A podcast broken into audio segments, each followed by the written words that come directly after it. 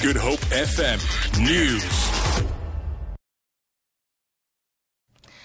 Cape Town Mayor Patricia de Lille is adamant that Energy Minister Mmamoloko Kubayi should allow the city to do what works for its residents when it comes to energy procurement.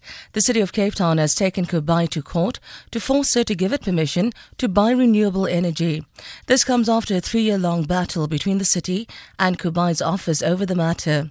The city has set a target to source at least 20% of its energy from renewable resources by 2020. Lille explains asked the court to declare that Section 34 of the Electricity Regulation Act of 2006 is unconstitutional and that any metropolitan or any government must be allowed, in terms of the Municipal Finance Management Act, to buy clean renewable energy directly from independent power producers.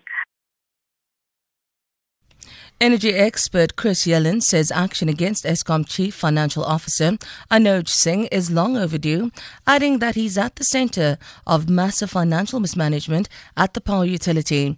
Eskom has appointed Calib Cassim as its interim Chief Financial Officer after announcing yesterday that it had suspended Singh and placed him on special leave. The power utility says Cassim is a registered chartered accountant with 15 years of service forward. The action against Singh comes amid growing corruption, financial financial and governance issues at the parastatal. Recent reports have suggested corrupt links between Singh and the Gupta family. Yelland says lenders are finally holding Singh accountable.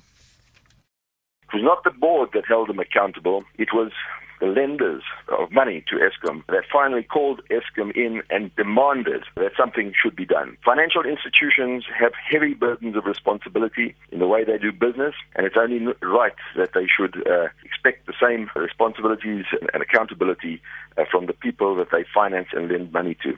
So, yes, it's sad that the Eskom board did nothing more than 20,000 jobs have been added to the Western Cape's tourism sector in the past three years. This is according to midterm reports, feedback by Provincial Minister of Economic Opportunities, Alan Winde and Wesgro, the province's tourism promotion agency. Winde says the employment opportunity takes them closer to their goal of adding up to 100,000 jobs to the sector by 2019. International tourists coming to the region, the numbers have grown by 18.5% and domestic 21.6. We set ourselves a target of three new direct flights into the region. We've hit 10 direct new flights with 650,000 new seats to Cape Town from Africa and the world. Game Rangers Association members from across the continent are meeting with their peers from the Garden Route National Park as part of their annual general meeting. The association's focus is on providing the necessary skills for rangers in Africa.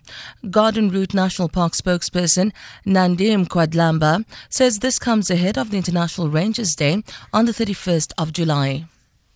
This year in the Garden Route National Park, we've got we are hosting the Game Rangers Association, and during their annual general meeting, they um, are meeting with our rangers in the Garden Route National Park, or the three sections, Tsitsikamma, Knysna, and Wilderness, about various topics, lessons learned, lessons sharing.